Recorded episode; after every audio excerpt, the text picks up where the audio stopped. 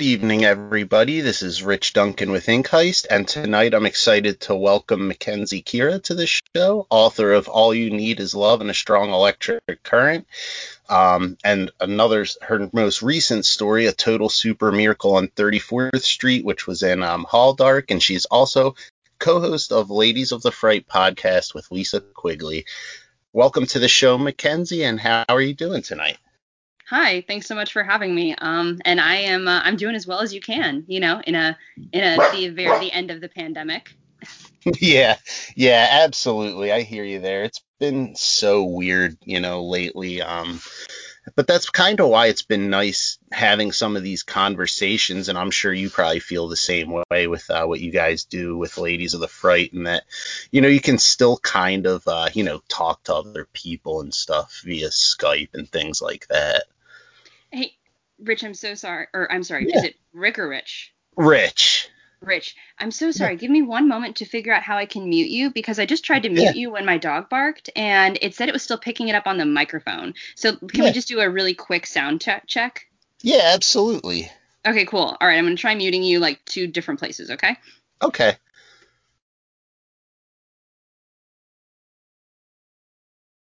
Okay, excellent. Yay, that worked. Okay. Okay, yeah, cool. No All right. Worries. Woo. Sorry, I'm just making sure because yeah, it popped up and it was like it was telling me it was still going, and my dogs bark like all the fucking time. So I just need to like let's just spare you guys the editing like nightmare that that would be. Anyway, I'm oh, so yeah. sorry. Good no worries. No worries. Um. So yeah, you know, it's uh, I I totally hear what you're saying about things kind of being weird, but um, you know, like this has definitely helped keep me sane, and I'm sure you know, during doing your show has probably helped a little with that because you're still kind of talking to people and stuff. Yeah, yeah, it's um, it has been um, really, really nice to still have something that hasn't changed. And at the very beginning of the pandemic, I was actually really grateful for work because I already worked from home. Um, I work for uh, Western Governors University, and that is like a completely online university. We have, I think it's like upwards of 100,000 students. And so it worked out great because I was still busy. Um, everything had already been online. So we kind of just continued business as usual. Uh, so, you know, that combined with the podcast was like, okay, there are a couple of things that, you know, haven't changed in my privileged first class world, you know? yeah. Yeah, totally. Um, and two, you know, I kind of got off my own script uh, normally, um, I think we did this to Lisa too, but I forget how we phrased it to her. Um, we like to have first time guests kind of give a uh, a new kid at school speech, so to speak, just a little bit about yourself, sure. um, work, and any other kind of interesting things you want listeners to know. Oh man. Um, hi, I'm Mackenzie Kiera. um, I uh, um, I a, fu- a fun fact is I decided to use my middle name because I still don't exactly know where my last name is going to end up. When I first got married, um, I wanted to take my husband's name, as you do, but um, a I'm very hardcore feminist and just couldn't get over the hump of like, but it's my name. Um, and then and then also my grandfather had passed away recently and i was very attached to my last name. And so i was like oh mm-hmm. maybe not yet. Um, and so you know now we have a child and he has both of our last names and i'm feeling like it's kind of late in the game to figure out what my last name is going to be. So that's how i became just mackenzie kiera and i think i'm sticking with it. It's it's going to be uh that i think that's what i'm going to do. Although i was kicking around the idea of if i stay writing um, any kind of horror erotica because you know I, my thesis um, was actually actually um, young adult. Um, I actually wrote this like huge, giant world building Lord of the Rings, Game of Thrones thing that was geared towards YA in graduate school. Um, and uh, I only recently kind of was like, oh fuck it, I think that I'll write slashers with a lot of gore and sex. Um, and so, um, and so I've been thinking, you know, maybe if I stick with that, uh, that'll be Dr. Cox. You know, that's what it'll be because that's my mm-hmm. actual last name. And so I've been I've been considering that because it's just too perfect. You know, it's like, well, if I keep on writing weird shit, my, and my last name is already Cox. Wow. um, yeah. So anyway, I'm sorry. I don't know if that's the kind of background new new uh, new to the school talk you wanted, but uh, but yeah. oh no, no, that's perfect. It's usually um, it's usually just whatever the guest wants and whatever they're uh, comfortable with. But you know, it was perfect too because um, you know, the way that I know you is from listening to uh, Ladies of the Fright, so I kind of knew a little bit about um your writing journey as far as like you met Lisa at your guys' uh, MFA program and stuff like that. But yes. I don't know why, but I always kind of assumed that like it was always hard and that like your thesis was probably harder. So I I think it's really interesting that your thesis was actually kind of like a young adult fantasy. Yeah.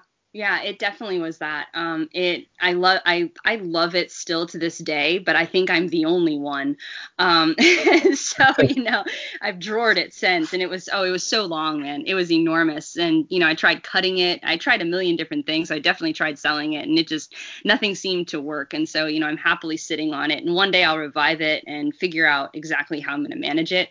Um, mm. But yeah, I uh, I was introduced to Game of Thrones during my MFA class, um, or excuse me, during my MFA program, um, because Stephen Graham Jones noticed that I was reading like really big, thick books, and he was like, "Well, you'll probably like George R. R. Martin," and I like read through those so quick. I just became completely in love with the books, and um, we were actually debating. He and I, we were figuring out if my thesis needed to be on portals and you know YA fantasy, eh, or if it was going to be on George R. R. Martin. Like I, I was so enamored. I it was going to be like my reason for going to school. so. so yeah, I don't know. Um, horror didn't like. I horror has always been there. Horror's always been in the background for sure, but I don't think I really understood its full scope um, until until towards the end of graduate school. Um, I think I kind of figured it was because I was reading Stephen King like everybody, um, but uh, and Robert McCammon. Everyone forgets everyone forgets him, man. But Swan Song is my goddamn favorite yeah. book. And so I was reading those guys. I was reading Anne Rice, and it just never clicked. I was never like, oh, I'm a horror person. It's like, no, no, I'm a I'm a science fiction and fantasy person. But it, it the crowd like that crowd never fit. I fit with the horror crowd. And then the deeper I got into horror, I was like, oh, oops, like this is like this is my home you know like i've studied all the other stuff and i feel like that at least makes me a broad reader but uh, mm-hmm. i i am much much happier here this is a good place yeah yeah and that and that's pretty interesting because like you said um like we've had multiple guests on, you know, from a variety of, you know, backgrounds, some that have done an MFA, some that haven't, and like it's just interesting to kind of get all of those perspectives. So it kind of sounds like, and you know, obviously there's a lot more to it than that, but kind of like t- being in that program, like you knew you wanted to write, but it kind of seemed like maybe taking all of those different classes and you being exposed to a bunch of things maybe helped you kind of find where you wanted to go. I don't know if that's accurate to uh, you know, how your experiences were, were but that's kind of what it seemed like. Um, yeah. it would seem like.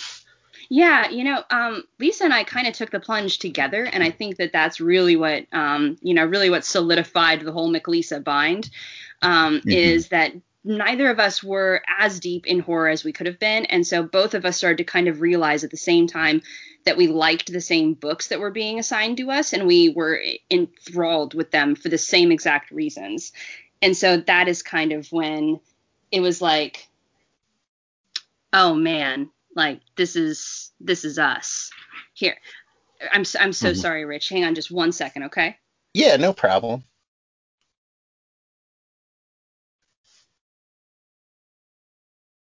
Rich, I'm so sorry about that. We're we're managing a toddler in a small house. Oh yeah, no no worries, no worries at all. Um, I totally understand. Like I said, I have a little one myself, so absolutely no worries. Oh, thank um, you. I, I appreciate the understanding. We're we're all set now. Okay, no worries. He, um, he, he might make a cameo, but yeah, we're good. oh, that's okay. Um, so yeah, that you know that's that's kind of cool. Um, you know, having someone, you know, like you and Lisa had found each other, and you kind of have that you know bond to share with somebody because I'm not sure quite how your guys' experiences were. Um, and I I didn't take very many writing classes, but um, I was a journalism major in college, and we had to pick like a writing elective. So I did a creative nonfiction, and you know the first like your 101 level, it wasn't too bad. You kind of just turn things into the teacher. But then after that, I had to take one with a workshop, and I don't know how the experience was for you guys. Um, which I'm assuming the first time might have been similar, but I never got used to it. It was so terrifying for me to, you know, like have someone read it, and I don't know how they, um, you know, handled workshops in your guys' program, but like for us, you know, they would hand out a copy of everyone's story and you'd be sitting in a big circle. So like everyone's reading it and like giving feedback. And you know, it wasn't nobody was nasty, but that was the first time like I've had to like face someone telling me something about something I've written. Um yeah. so I was wondering, you know, what was that like for you guys? And, you know, I'm assuming it helped um, you know, your writing growth. But um, you know, what was it like maybe those first couple times and how did that process do you think how did that impact your writing? Oh man. Um well the uh we went to a low residency program and so we'd already been working with the professors for um, a couple of months and then we would go to residency for you know 10 days that were super super fun but they were also um, very uh, they're also very demanding. Um, we had to go to a certain number of classes. We had to sit and uh, you know we had um, we would have that. Oh, excuse me, I just completely blanked on the word. Um, we would have those classes, um, that round robin style class, and we would do that yeah. for four hours straight. Um, and so, oh, you know, we'd have breaks and stuff, but yeah, it was like, okay, well, you're busy from, you know, you're busy from, I think it was like 1230 to, you know, 430, 530. Um, my math, math. Yeah. 1230, 430.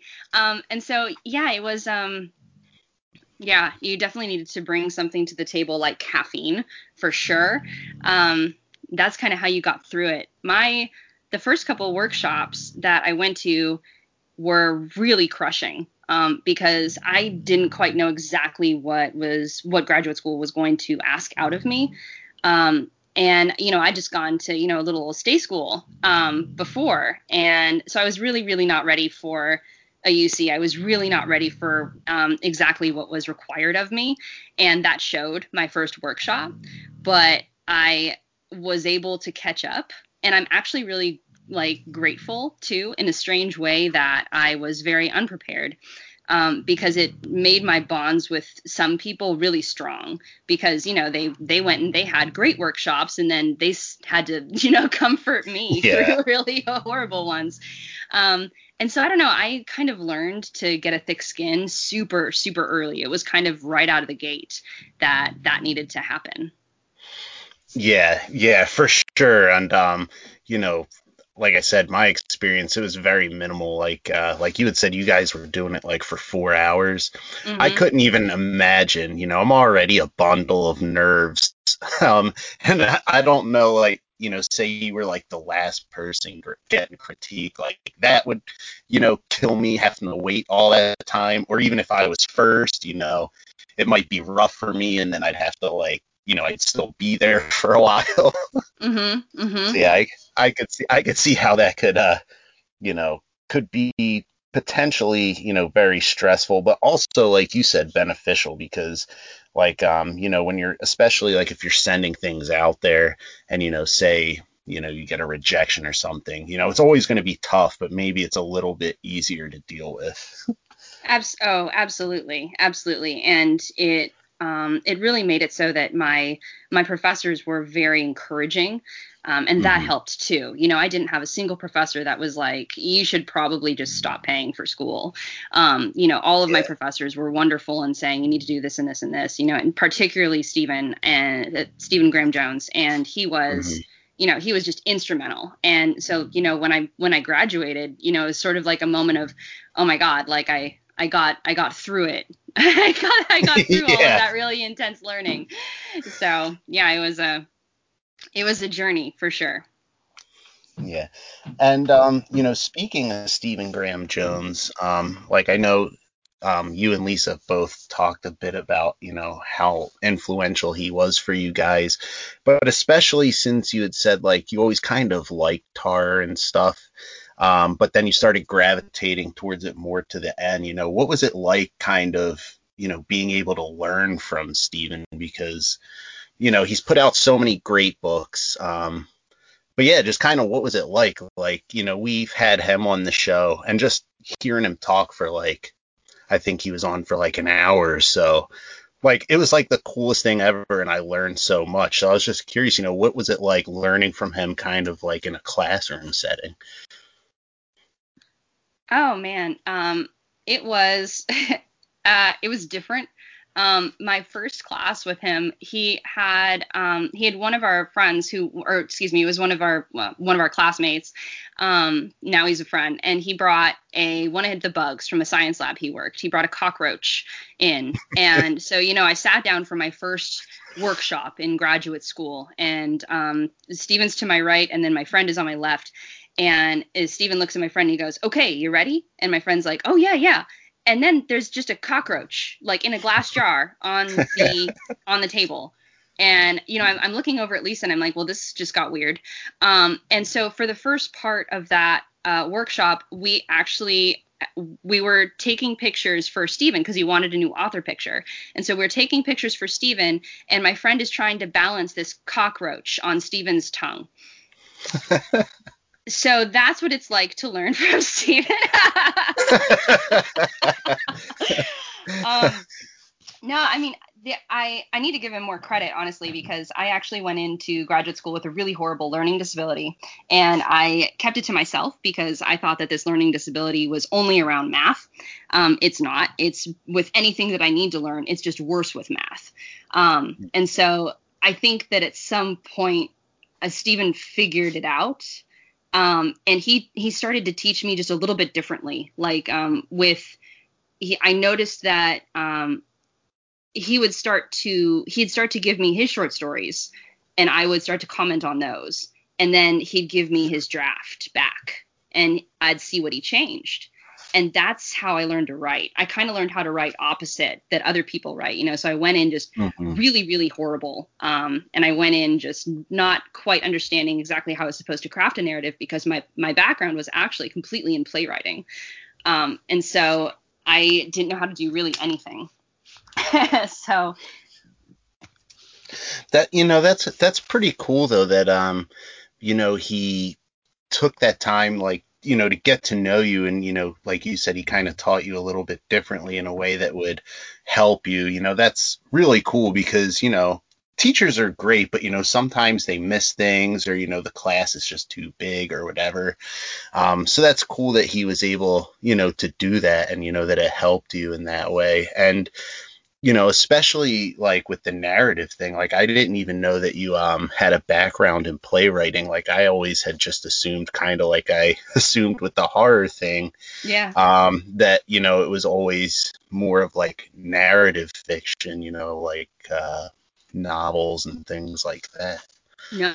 I had no idea. I no, I mean I was always an avid reader. I always outread everybody, but um, and I wanted to, you know, it's like I worked in a bookstore and I remember, you know, the boss being like, if you have time to lean, you have time to clean. So I'd take like a rag out into like the middle of the bookstore and I would just like grab whatever book was there. And I, that's actually how I read um, American Psycho is in little bursts while I was working at the bookstore, like up on a ladder and letting my boss think that I was out there cleaning, you know?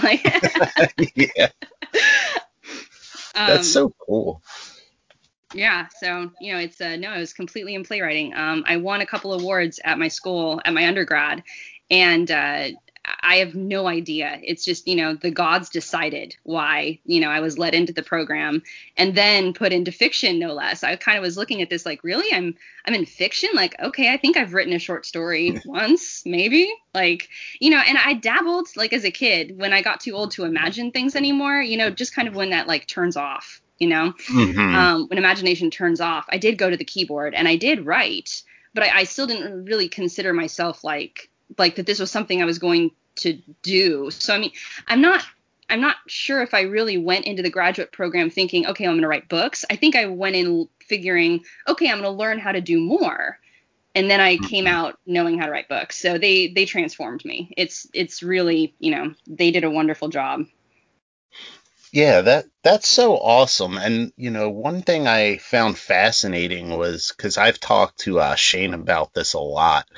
Um, it's kind of how you said like, and you know, obviously it still kind of goes, but it's it's different like when you had said you know like the difference in your imagination like as a kid as opposed to when you um you know get older and like I don't know what it is but I've always been fascinated by that because I was like that you know when I was little I would write story after story like whether it be a serialized superhero comic book or like one mm-hmm. time I wrote like a 12 page Christmas story or something like that um, but then, you know, as I got older, you know, I stopped doing it as much. And now, you know, that I'm kind of getting back into it again, it's it's hard.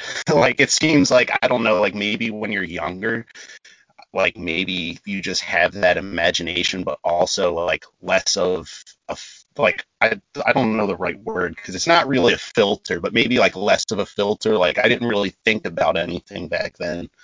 I just right. kind of, I've always found that interesting, like if other people felt that way. Because I told Shane, I'm like, man, if I could just have some of that back from like when I was a kid.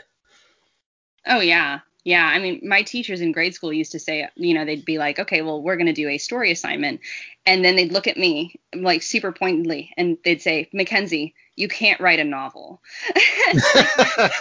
like, and I remember that as young as like maybe third grade, like my teachers telling me, Mackenzie, mm-hmm. you can't write a novel. This is a short, this is a story. And I'd think like, I'll, I can get away with three pages. I can probably get away with five pages. You know, it's like, and so I, it was mm-hmm. always, it's crazy that it was always there. Like just kind of yeah. like building off of what you were saying. It is, especially when you're a kid. I think that that is it's just so innate and i do wish that we could carry a little part of that into adulthood and i i feel like that's what us creators have kind of done it's like we've smuggled some mm-hmm. part of childhood with us and we're like we don't really want to give up the imagination so it's here i'm sorry yeah yeah i think that's a good way of uh of looking at it and um i'm sorry to switch gears so rapidly but um kind of going off of your playwright thing, you know, I was reading your um, novella, All You Need Is Love and a Strong Electric Current, um, which came out as part of the Rewind or Die series.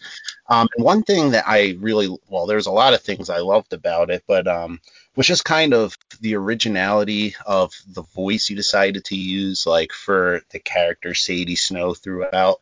But it also, like, it moved very fast. Like, I think I read it in like one day. Um, Thank and you. it just yeah, and it seemed, you know, very vivid in my mind. And I was just curious, you know, now when you're writing fiction, does any of kind of your experience as a playwright, do you use anything, you know, from that sort of, whether it be an approach or a technique in your longer fiction? Because like I said, this novella, it was very vivid to me. And, you know, now that I know that you had a background in like playwriting, you know, it makes a lot of sense. Um, for me, I don't know if it was like a conscious thing for you, but, you know, that it was just very kind of like visual. Thank you. I really appreciate mm-hmm. that. Um, the one of the things that I did drag along with me, um, kicking and screaming, was dialogue. Um, I've always felt super comfortable with dialogue. Um, and the uh, the playwriting that I focused on were um, 10 minute plays, and so you know every year I'd either act, compete, or um, or write. I, I, guess the whole thing is competing, but I'd either write or I'd be acting for it. I was always involved with the 10 minute play festival, um, and so that I learned very quickly like mm-hmm. exactly how much you could put into a couple of phrases, into a couple of sentences, how much you could jam in there because you only had mm-hmm. 10 minutes. And so you had to use the set around you. And I think that it's also the reason why I just I despise, and I, I put it in the novella. I despise when people are just sitting in their car and thinking, because those are the things that we're actually supposed to really, again, because they're you're supposed to avoid that. You know, in playwriting, it's like you're given a certain space nothing is more boring for the audience than a person fucking sitting there and thinking. Like it is horrible. And so I don't write it. I won't. Like it's like no, like pretend like it's it's an audience, you know? You have a reader, but they're still your audience. You still have to mesmerize. You still have to be the greatest showman to a certain degree. Um, and so I uh, I I think that in fiction there are times when you need to be in the character's head, but they mm-hmm. have to still be doing something. Um, and Martin actually is great at this. George R. R. Martin is fast. It's one of the things that I studied from him, from his books, was noticing that if his characters started to go internal, they were still doing something externally. And that's something mm-hmm. that keeps the books moving along. That's something that keeps the show moving along. And so I, I I noticed that, and I feel like that's kind of connected to the playwriting background. Yeah, yeah, totally. And you know, I loved the way that you handled that. And then like a couple of those other like things that like as a reader sometimes you don't really notice it. But then like when i saw like kind of how you described it i was like oh yeah sometimes that you know like why do they put that much of it in there? Like i think another thing was like kind of like the transition scenes with like the driving and then mm-hmm. I think Sadie was like, you don't really need to hear about, you know, how my trip was to like exactly here. and like, um, you know, it's interesting that you said that too, because one of the things I noticed kind of with both this and then the um the story that you wrote for Halldark and that I also really enjoyed is it's not quite like breaking the fourth wall, but like when you're kind of like in their head. It's almost like they're kind of talking to the reader and like some of the humor and you know just the dialogue that you gave them, it's really engaging without it being like, okay, this character's you know just thinking to themselves or whatever. It keeps like the reader engaged and also like the humor, I feel like kind of helps keep that from feeling like, okay, this is a scene where they're, you know, just thinking or what have you. Thank you. Um, I I decided to bring the audience in um, as another as another character to play off of because I tried writing in first person and I felt like I sucked, and I tried writing in third person and I didn't feel like that was intimate enough, and I think that I just got fed up and I just started talking directly to the audience like and then mm. it stuck. It just it just fit because originally this was a short story that um, was supposed to be flash fiction and so it was just the beginning and then just the end. Um, and they were just smushed together and they had way less words. Um, and so it uh, I I needed something else because it didn't have all that story. And so I, I felt like bringing the audience in as a character was a way to was a sneaky way to do that. yeah, yeah, and it, to- it totally worked for me, and that, that you know you kind of answered that, but that was one thing I was curious about because um like I had read this and then the Halldark story, but I know that you have other short stories, and I wasn't sure if that was you know something that you try and do a lot like bring like bring the audience directly in kind of like how you did with those pieces or if it was just like a coincidence that I had read that and that and that it um, happened um, to do that.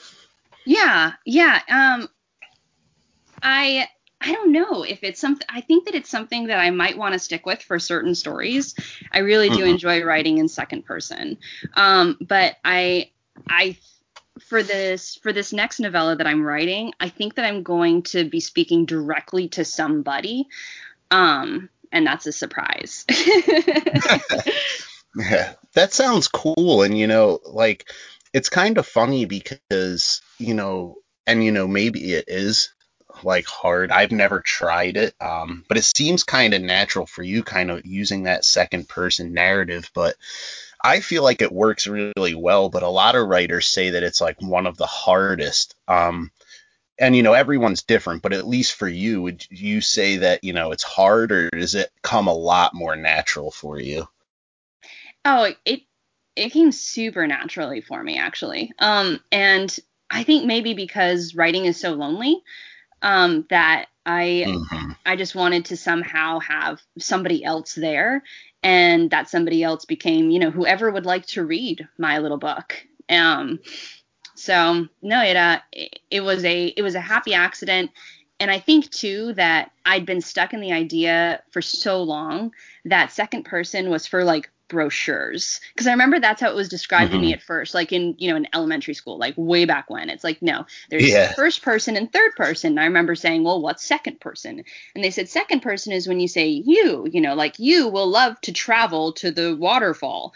And i remember thinking well that's boring. I guess i'll never write in second person. Yeah. Yeah that's exactly how we were taught it too.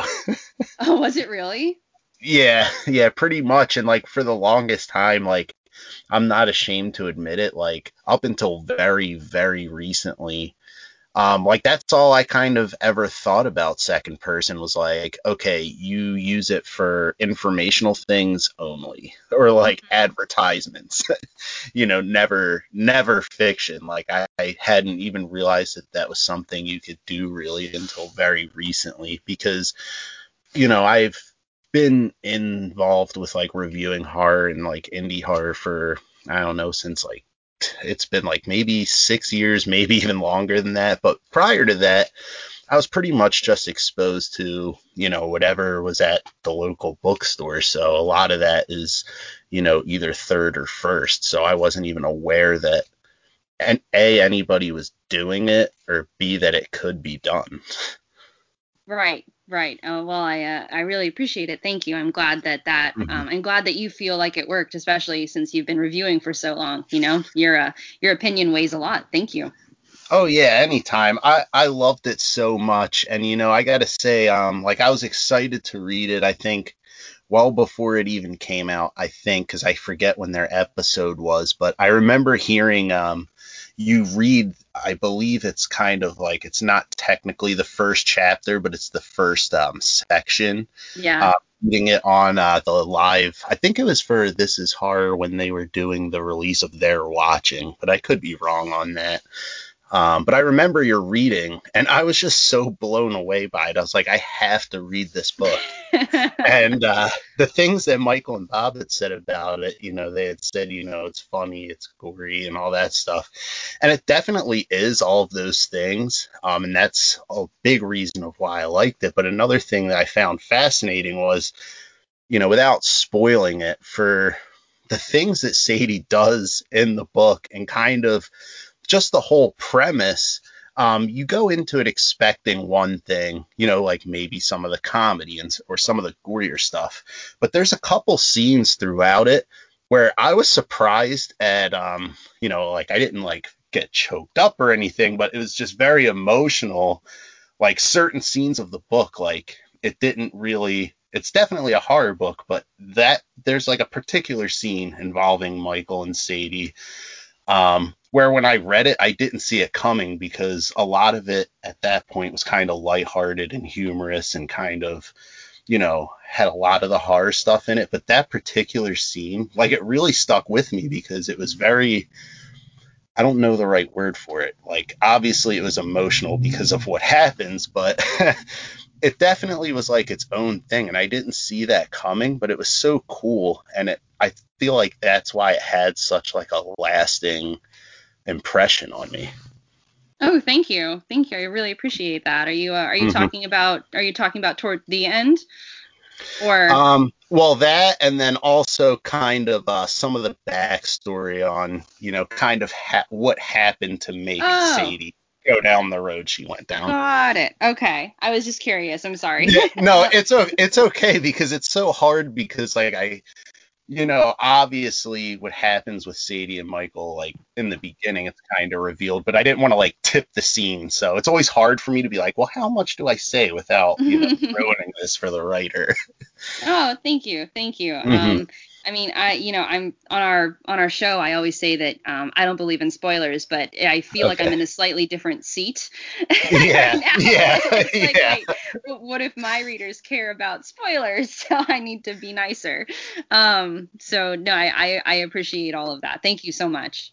Mm-hmm. Yeah, and I was just curious because I think another reason why it stood out to me is like, you know, I don't know if I've ever mentioned this on the show. I've certainly mentioned it on the website, but I've always been interested in straightforward rom coms, but also like kind of like those weird indie like movies that kind of have an element of romance to them, like uh, and like a horror one like Spring. Um, and I don't know if you ever saw the Ryan Gosling movie, like Lars and the Real Girl, like stuff like that, where there's like an element of romance, but it's not, you know, just romance on its own. Like it's got some kind of either weird or horror, you know, interesting element. And I was just curious if you were like into things like that, and that's kind of like maybe inspired this story, or if there was something else that inspired it.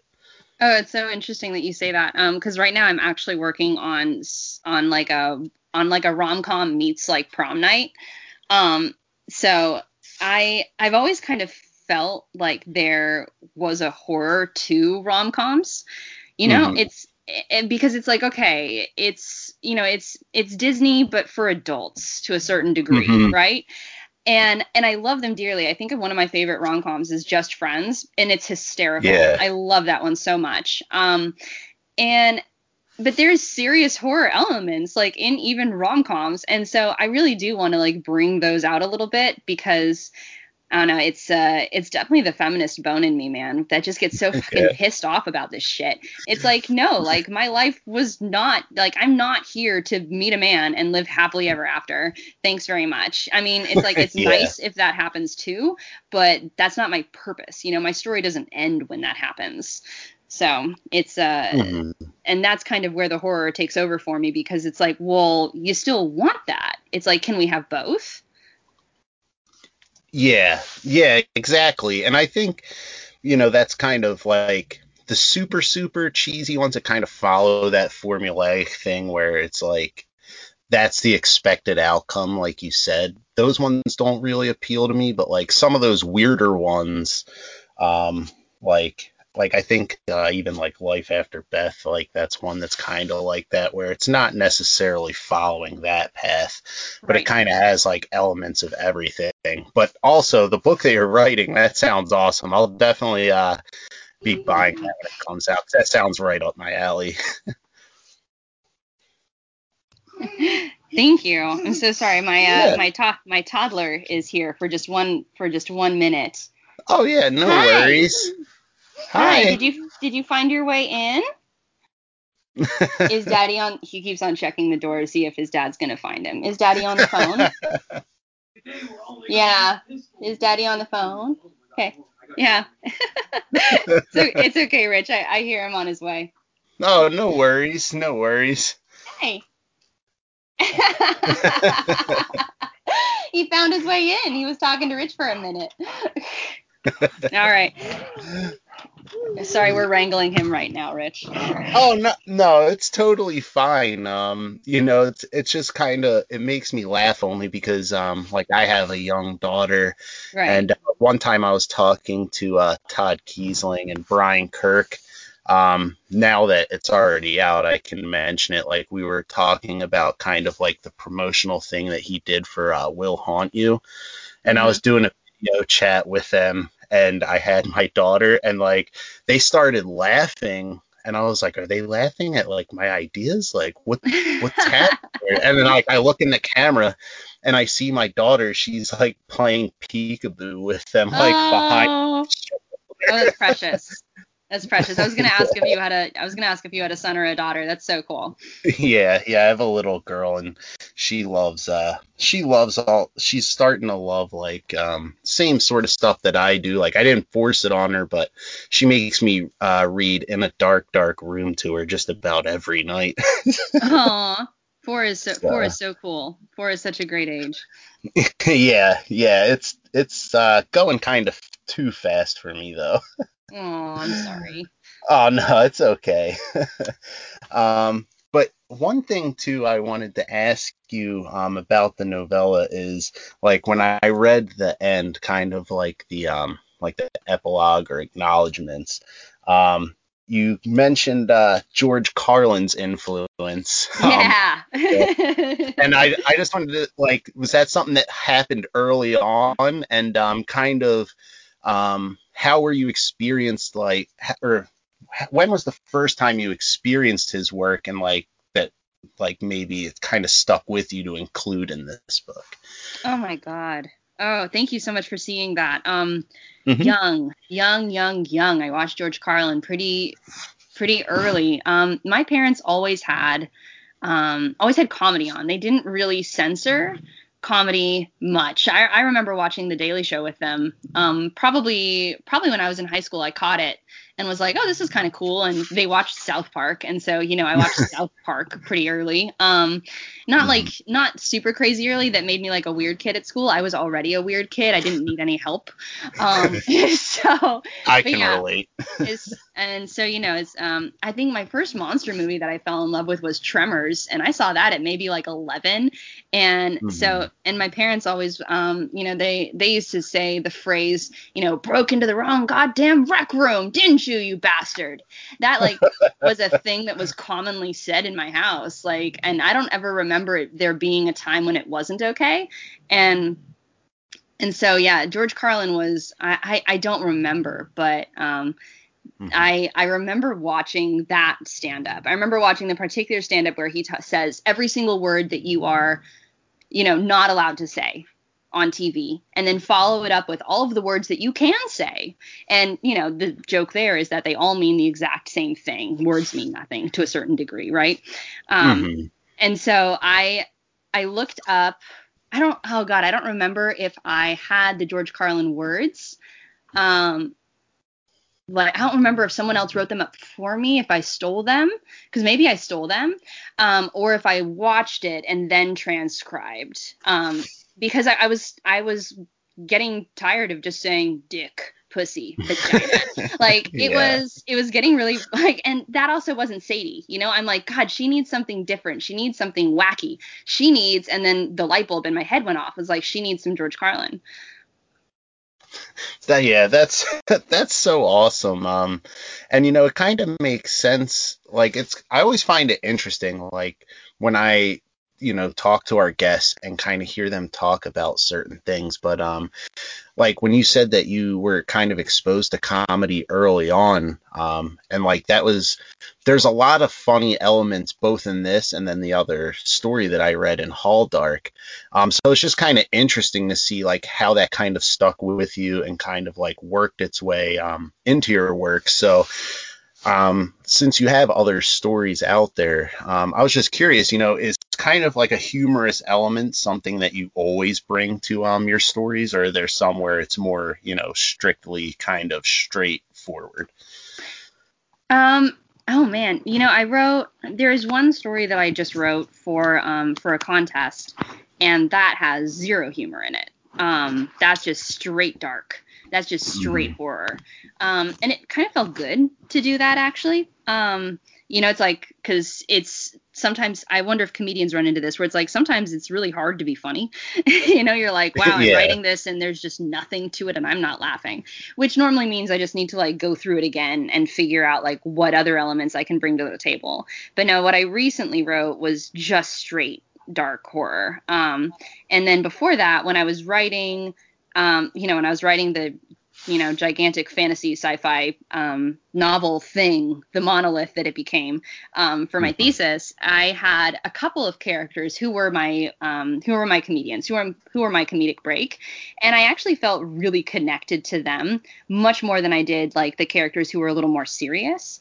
And so I I yeah. think that everybody kind of ended up having a little bit um, of at least some dark humor to them, just because I couldn't keep all of me in. Yeah, yeah, and you know that's it's kind of interesting how you said like um you know that this was like maybe one of the first ones you had done in a while where there was no comedy um and it was kind of more just straightforward. You know what was that experience like? I know you said it was kind of good to be able to explore something else um but did you find it any harder, you know, maybe taking something that was so familiar um, to you in your work before and kind of just taking that out of the equation, or was it just something that was just interesting to you and it wasn't, you know, necessarily any harder than um, uh, anything else? Um, it was, it was really nice um, to just have it be one thing and to not worry um, about it being like anything else. Um, and it's very therapeutic because I don't know about anyone else, but during the pandemic, I have had to start therapy just to deal with like my own emotions. You know, there's nothing mm-hmm. truly horrible happening in my life right now. It's just this is a lot for anybody. Um, and yeah. so it's like okay, and so to it was very therapeutic to actually write something that was that was just dark. I didn't have to be a certain way. It could just be like, you know, I, I could just be I could have dark thoughts. I could have the darkness and that it's okay. Um, and I feel mm-hmm. like my tendency is to kind of laugh at that. Um, my tendency is to kind of always say, oh my god it's so dark it's so horrible it's so depraved and then to laugh like i spend most of the slashers just cracking up through them and so yeah. it, it was kind of it was kind of nice instead to like feel the dark emotions to feel to feel bad to feel shitty mm-hmm. yeah and you know i find that interesting because like you said it is a lot for everyone to deal with um you know now um whether you know they've been impacted directly by it or not you know it still weighs on people heavily and it kind of alters the way you do things um, but one thing that i have found kind of interesting is that you know it's kind of affected writers in a different way. Some are super creative now because um, they have a little bit more time. Some it's made it more difficult for them. But one thing that seems to be like a common theme is like you said it kind of helps you explore and deal with some of those emotions. And you know maybe like in your case you kind of took like a different approach to how you approach the story. But you know it's kind of the, I've kind of gone through that myself with things that I've been working on. You know, it's just kind of is a nice outlet, like you said, to kind of explore those feelings and kind of deal with them in a, you know, a different way that maybe, you know, pre-pandemic it may not have gone that way. Yeah, definitely. Um, I do feel like that. Um, and I think that, you know, so much of life is just such a balancing act. And so the pandemic, mm-hmm. I feel like, has, you know, the pandemic and then, you know, before, thank God, Biden got elected, um, there, mm-hmm. I feel like there was just so much angst um, that having an outlet was necessary. You know, whatever outlet you needed, whatever it was, like you needed it. And I think for a lot of us too, the gym used to be an outlet. And so for that to also get taken away, it's like a double blow. And so, you know, I feel like a lot of it is start is coming out in writing, but you know, I'm not I'm not quite sure which which emotion which emotions, excuse me, yet mm-hmm. are uh, are kind of taking precedent because yeah, I mean it's all a balancing act, and as you said, it's like well as parents, you know, we don't really get to just dissolve into puddles, you know, like that's not yeah. a thing that that's not a thing that we get to do. Um, so so yeah, I'm glad to hear that you know I'm not the uh, that I'm not the only one that has been uh, going through that. I'm glad to hear that you've kind of been mm-hmm. doing something similar. Are you noticing things like that too in your writing, where it can be a little more of one emotion than another? Uh, yeah, yeah. Not only that, but also kind of, um, you know, like self, like self reflection, like you know, before. And granted, I'm I've just recently started it, so I don't have like a ton of finished pieces. But like when I the first couple that I had done, you know, it was more just like purely an imagination exercise in that, you know, I was just trying to come up with a fun story that, you know, like entertained me. Um, but like as things have gotten deeper and deeper into it, like I found myself and you know like i would put elements of myself in there but nothing you know super serious whereas now like there's a couple stories that i've started writing that you know deal with things that you know I never thought I would have tried to put out there um you know in a story. Um it's not like blatant and I you know people may or may not recognize it if I ever you know put it out there you know kind of what it is but um just like my own anxiety um and things like that like kind of mixing that in there whereas I never would have before but now that I have all this time to kind of think about things. Like you said, it was kind of a fun way to kind of explore that and kind of like deal with it as like through writing it into a story. Yes, yes. And, you know, Sadie was there when I was dealing with um, some pretty severe postpartum anxiety. Um, I wouldn't go mm-hmm. so far as to say postpartum depression, but I was so anxious. I I felt like there was a monster, like there was something that was about to eat my child around every corner of our house. Like it was really bad. Um, and so, you know, Sadie was there. And I think that in that book, particularly, I explored all of the shitty ways that of like or excuse me all of the ways it is to be shitty to be a woman um somehow i i got that thought out there right like, it's like i was just pissed. It's like are you kidding me? Because you know i was um my background's also i'm sorry my dog is making a cameo for those who listen to the podcast. There's bear. He's here with me. Um the I worked in preschool. Um, I was a teacher with kids. I, I, think I worked with kids since I was 18 in some way, shape, or form. I was either a camp counselor, or I was teaching swimming, or I was a lifeguard and watching and making sure they didn't die. Um, or, you know, I was in the classroom and we were finger painting together. And so I've always been around kids. And so I really figured that, like, when I had my own, it's like, okay, you know, like I'm not super versatile with babies, but like kids I've got. And so as soon as I had my own and I was hit with all the hormones and all of the like and I don't even want to necessarily say added responsibility, but it was more of like the continuation of like wait a minute, like I there's no time off. You know, it's like cuz before you punch mm-hmm. a clock and you're done, there's no more children. Um and so even though I would still think about them and I would still worry about them, there were still no children. Uh so you know all of that combined into just motherhood because you know it's like I I work from home so that I could be with my new baby.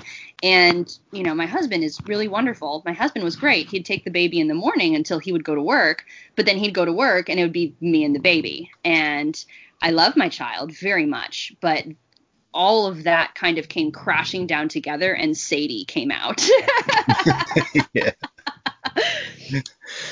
Yeah. No you know and it's like it's kind of interesting like that that happened you know like um so just out of curiosity so sadie like she was there for that whole time but like had you already kind of started working on it and then you just found that you know as you you know as you started dealing with those things that like you became more like drawn to that character or was she kind of like a result of that I feel like she was like a direct result, but she was there. Um, I came up with her maybe a year or two prior when I was writing a short story. And what's funny is that short story actually got accepted in three different places, but then subsequently turned down by all those three places. And so I got the acceptance.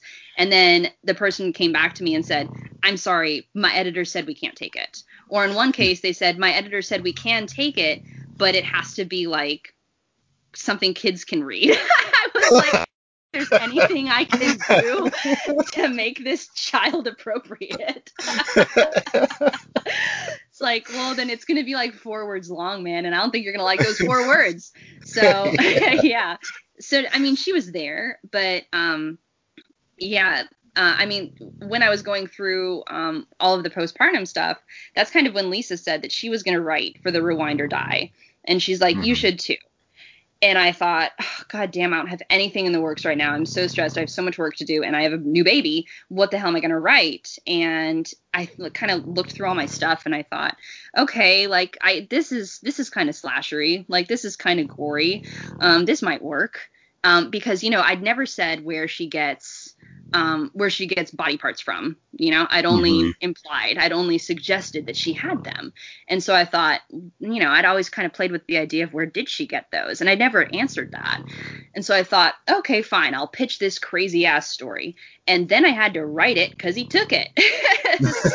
so, so yeah, Sadie kind of came out because I think she became more. You know, I think that she mm-hmm. wasn't quite as she wasn't quite as pissed off that's for sure and she definitely wasn't as crazy because i think i needed my crazy like the crazy that i was currently going mm-hmm. through to kind of add to that um and you know there was there was no censor. That was the other great thing is because before so many people had turned it down for so many reasons.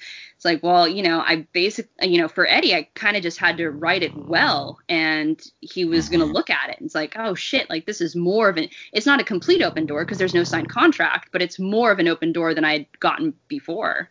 So I, I just kind of let her go mad.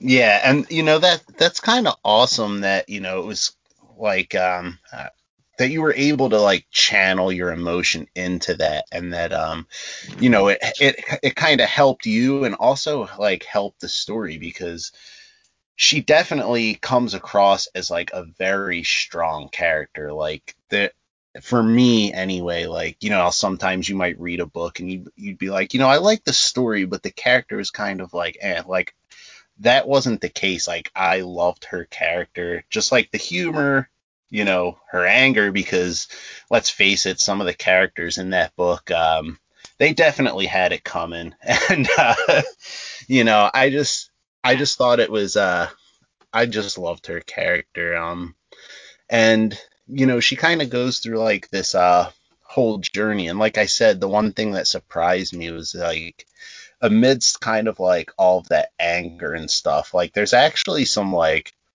really like heartbreaking scenes in there.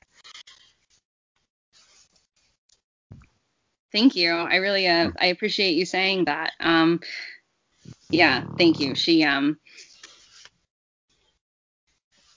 gosh i'm trying to i'm trying to put this into words um, i guess the main thing that i really wanted to concentrate on with sadie was that she wasn't she didn't have an evil plot you know it's like she had a good mm-hmm. she had the same plot that everybody else you know she wanted to find love and be happy um, and yeah. i i really wanted to have a discussion with how healthy that is but that also how normal that is yeah yeah exactly um and one thing um, uh, I also wanted to ask, and this is kind of like going way back, is like I noticed like when I was reading it that it was kind of set during the 90s, and I was just kind of curious what um what kind of inspired you to set this story in that time period. Oh, it's a total requirement for the Rewind or Die series. Is it? Oh yeah. it's uh, oh, it's one of the one of the few things that Eddie asked for was that it um you know it was a call to uh, to the time of Blockbuster to when you could see those um really crazy uh, cassette tape um you know title pages covers um and kind of choose a, a movie based on that. Mm-hmm. Yeah, now I'm kind of embarrassed that I even asked that because I've read so many Rewinder titles. You can cut it out. We, you can cut it out, Rich. It's fine. uh, yeah, no, it's okay. I'll uh, I'll let people chuckle at me, but um, um, so yeah, um, um, with Ladies of the Fright, um, I know you guys have recently kind of uh, switched formats where now you kind of do like a conversation with your guests, and then you also, um, you know, discuss books, and then you guys are also um, going to be republishing short stories. And I was just curious, you know, what kind of uh, inspired you and Lisa to kind of switch formats to kind of do like a half interview and then like a half kind of like book discussion? Which I love the new format, by the way. I've listened to uh, two of them already. I'm so sorry about my dog. I'm here staring at him, wishing uh, quieter. I'm so I'm so sorry. It's either going to be the toddler or the dog this time of night. So I'm so sorry. It's um, okay. I'm so sorry. Here I'm kind of covering him up a little bit. Um, but uh, but yeah, I think the reason why we switched the format um, was honestly just because we were kind of we were kind of tired of doing the um, same old same old interviews that we see um, that we that we kind of like uh I'm so sorry. Do you mind if I start over really okay. quick? Here, hang no, on. No, that's fine. Let yeah. me let me gather my thoughts. um. Okay. Um, honestly, I think that it's because we were really tired of doing just straight interview format. Um, we we definitely meant to change it up actually i think last year um, but then lisa was pregnant and she kind of you know me and we both had a discussion of like, okay, exactly how much can we handle while Lisa's pregnant? There's a pandemic. Trump is still president, and you know, and we have to, and we're we're marching for shit that we care about, and you know, there's just there's a lot, and so exactly how much of the podcast do we want to change while the world is in turmoil for some good things, and then for also some really horrible bad things, and so we decided to do one more year of just interviews, and interviews are I'm being interviewed right now. They're so essential to podcast, radio shows, to whatever you have. Um, and they're so they're so so important for networking too because that's how you meet everybody. It's how we're meeting. Um, mm-hmm. but then when we started to develop close friendships um, on twitter when we started to develop close friendships through the podcast um, we kind of decided okay like it is now time to officially revisit the revisit and find a new format. And so as soon as Lisa had her daughter Frankie, she kind of said, "All right, um, I'm ready. Like I'm mentally able to handle this now. And I said, perfect. And so we sat down together and we um, and we kind of thought about what would be the um, most beneficial to our viewers and what we enjoyed the most and missed. And both of us had really missed talking just about books, you know, just me and her. And that's really how we started was saying, okay, we're just going to discuss this book and we're going to go from beginning, middle, and end. And that in itself also got kind of boring because it was just it was just us. And so we needed to kind of completely turn the format on its head where we still did the interviews and still gave authors their their due time but then we also wanted to bring in a craft and we thought okay what if we all talked about a book so you know now we're really thrilled to do this new format where we're offering authors we're saying what book out of these selected few that we've that we've put together what do you want to discuss and so I, I feel like the authors that we're having on are actually getting kind of jazzed about either bringing on a short story that they really like or talking about an author that they really admire yeah, yeah, that is really a that is a cool um a cool idea. And like I said, I've listened to some of them um already, and it's so cool because, like you said, they get excited about it because you know at the end of the day, you know, writers are readers too, and they're fans of uh, books. So it's kind of cool when you like let them kind of bring things in like that, you know, that they can get excited about. I mean, obviously they're excited about their own work, but you know, to kind of fan out for a minute, you know, rather than just be kind of like interviewed. Yeah, thank you. Um, it definitely adds to a a different conversation, which I think at this point Lisa and I both needed because I think now I think we're on our fourth year with the podcast, and mm-hmm. so yeah, we um we just wanted to change it up a little bit, but we still are going to maintain um, a couple of just straight interviews for people who've never been on the show before or people who haven't like quite met us yet and maybe don't know us. Um, so you know we're still keeping it around, um, but uh, yeah, it has been it's been really really great to shake it up and do something new and to kind of prove like that you know we uh, it's ours, you know it's our podcast. We get to do what we want and we're and at the core of that, we're trying very hard to do multiple things at once and to serve as many people as we can. Yeah, yeah, definitely.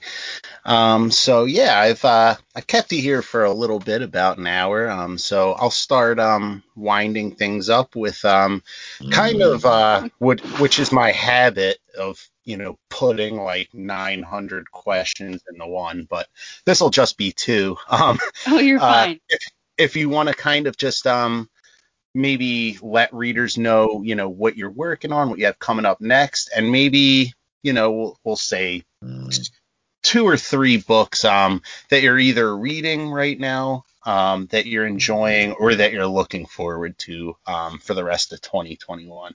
Sure. Sure. Um, and again, I do apologize for my for my beast, for my dog in the background. I'm so sorry. Oh um, no, it's so loud. He's so loud. um, let's see. Uh, currently, I am working on like, oh man, I'm working on a couple different things. Um, I'm working on a, I'm working on a review for um, our website of Stephen Graham Jones's new book, uh, which is My Heart Is a Chainsaw, and it's always so difficult to write reviews for his books because you want to just be like, you know, this was really good, and then have the our, the review be done. yeah. so, you're like, fuck, what else do I do? And so, you know, I'm um, I'm de- trying to figure out a way to delve a little deeper into that. Um, and so that's sitting on my desktop needing to be done. Um, and uh, and then let's see, I've got a. I was originally working on a novella, another novella for um, for Eddie, but that took a turn. I think that it's actually going to end up being a novel. And I spent a couple of weeks really pouting about that because I, I don't really have the brain space for a full novel quite yet. Um, it's like, oh my god, really, really, this this thing wants to be bigger. Um, so yeah, so I've pouted about that. Um, and I need to pick up, I need to pick the pen back up, so to speak, and kind of keep going on that. But as a distraction, I started something else that was a short story that I submitted to Max Booth, Lost Contact, and um, I was in the I I was lucky enough to be one of the final people that Max rejected, and so I got it back and was like, I'm not really done with this story, and so I think I'm turning that into a novella, um, and uh, hopefully submit it uh, into Eddie for Rewind or Die, and hopefully he likes it. So that's currently what I'm working on, what I'm ticking away at each night. So, um, you know, just I, I feel like I always have like maybe two or three things in the work, but um, I think that's just how I I'm always going to kind of manage my time. There's always going to be something so that if I don't want to work on on a particular project, there's another one waiting for my attention. Um, and oh man, what was the other question? It was books I'm reading or looking forward to read. Yeah, either one or like a mixture of both, maybe like uh, two or three of them. Okay. Um, right now, I'm reading Rebecca Roanhorse's uh, Black Sun, and oh, it's yeah. It's fantastic. I love it so much. Um, it's uh, it's really really great. And let's see, um, I'm also reading, I'm listening to Kathy Koja's uh, The Cipher, and it's the first time awesome. that I'm getting through The Cipher. And now that I'm reading it, I've been seeing people say, like, oh, it's my favorite book. So Lisa and I are getting through all of the Summer Scares books, and this is actually one of the adult books that had been chosen for Summer Scares. And then let's see the other books that I'm looking forward to reading. I think we're going to start reading the YA books for um, mm-hmm. Summer Scares. And so I actually have the Undead Girl Gang and that's by uh, Lily Anderson on my nightstand to start. And I'm really looking forward to it. It's cool. The uh, the cover has like a very like Clarissa explains it all kind of vibe. So I yeah. think that it's, it's going to be really fun. I think.